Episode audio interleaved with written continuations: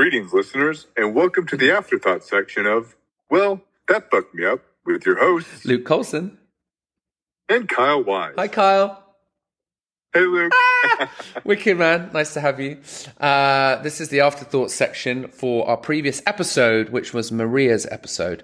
Mariya came over to the US from Russia when she was 21 years old.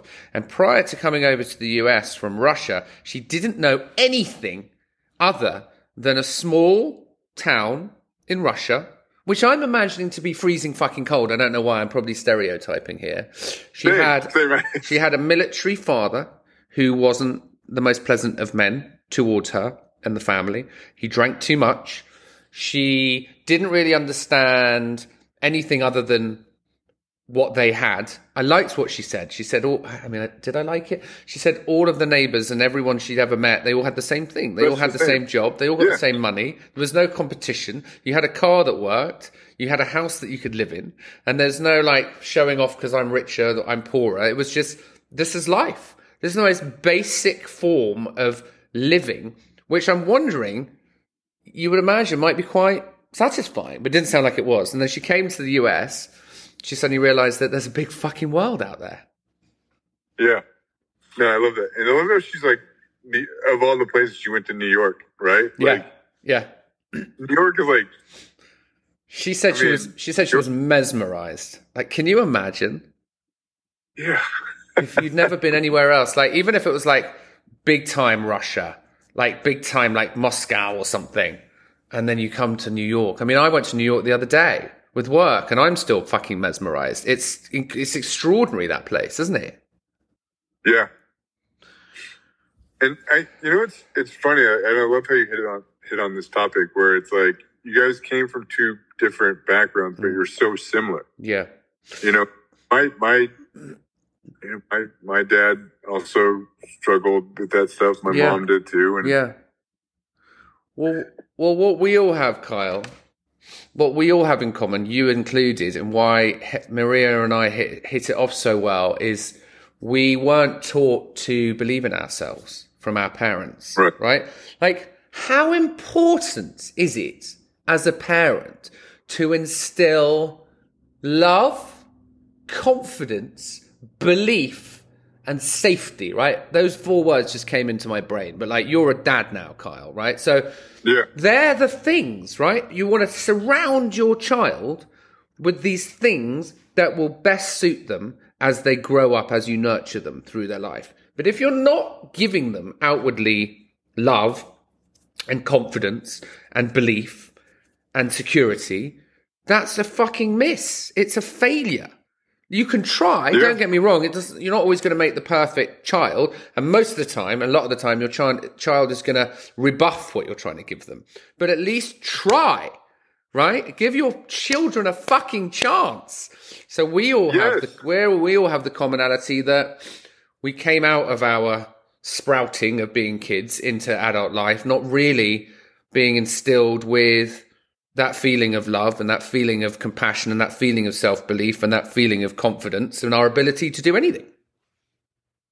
yeah. It's funny. I was just thinking about that too. It's like I. No one told me like when you become a parent, like I just worry all the fucking time, like all the time. yeah. Yeah. Well, Like, I was. Sorry, go on. I, I, I used to worry before about stupid shit, but now I'm like, I worry so much. Like, just is it too cold? Is it too hot? I run in and see if she's still breathing. And like, Yeah. it hits me when you hear parents who, what you know, usually it's because of their trauma and their parents' trauma, and their it's like a, a Yeah. lineage. Yeah. And you're like, man, like Yeah. I don't know. No, I hear, I hear, I hear you about the worrying, but there is a there's a, a couple of funny meme memes of like first baby versus second baby, right? So I think you're just going through a totally normal first baby experience, right? You brought this fucking thing into the world, and it, it it's of course you're worried. It's like, are we doing it right? Is this thing? Is it too hot? Is it too cold? She's coughing. She's not coughing. She's sneezing. She's got snot. She's sick? Is the milk? Is she feeding enough? Is it? There's so much to worry about. But there was this meme which is like a babysitter arrives and it's your first baby, and you're like, here's the baby and she likes to be swaddled like this and she goes down at 6.30 and here's the milk and we've warmed a second bottle in the fridge and when you come in she likes this music and you have to press play here and then that's like the same parents the second child and the babysitter arrives at the door and like here's the baby there's the house figure it out and, and then they run out because they're like because they're kind of like the transition of realizing that you're doing everything right like you know what I mean? By the Yeah. time you've got a third child and a fourth child, you screw all that shit. They'll, you know, just figure it out. It's quite funny. Yeah, I love that. Yeah, man.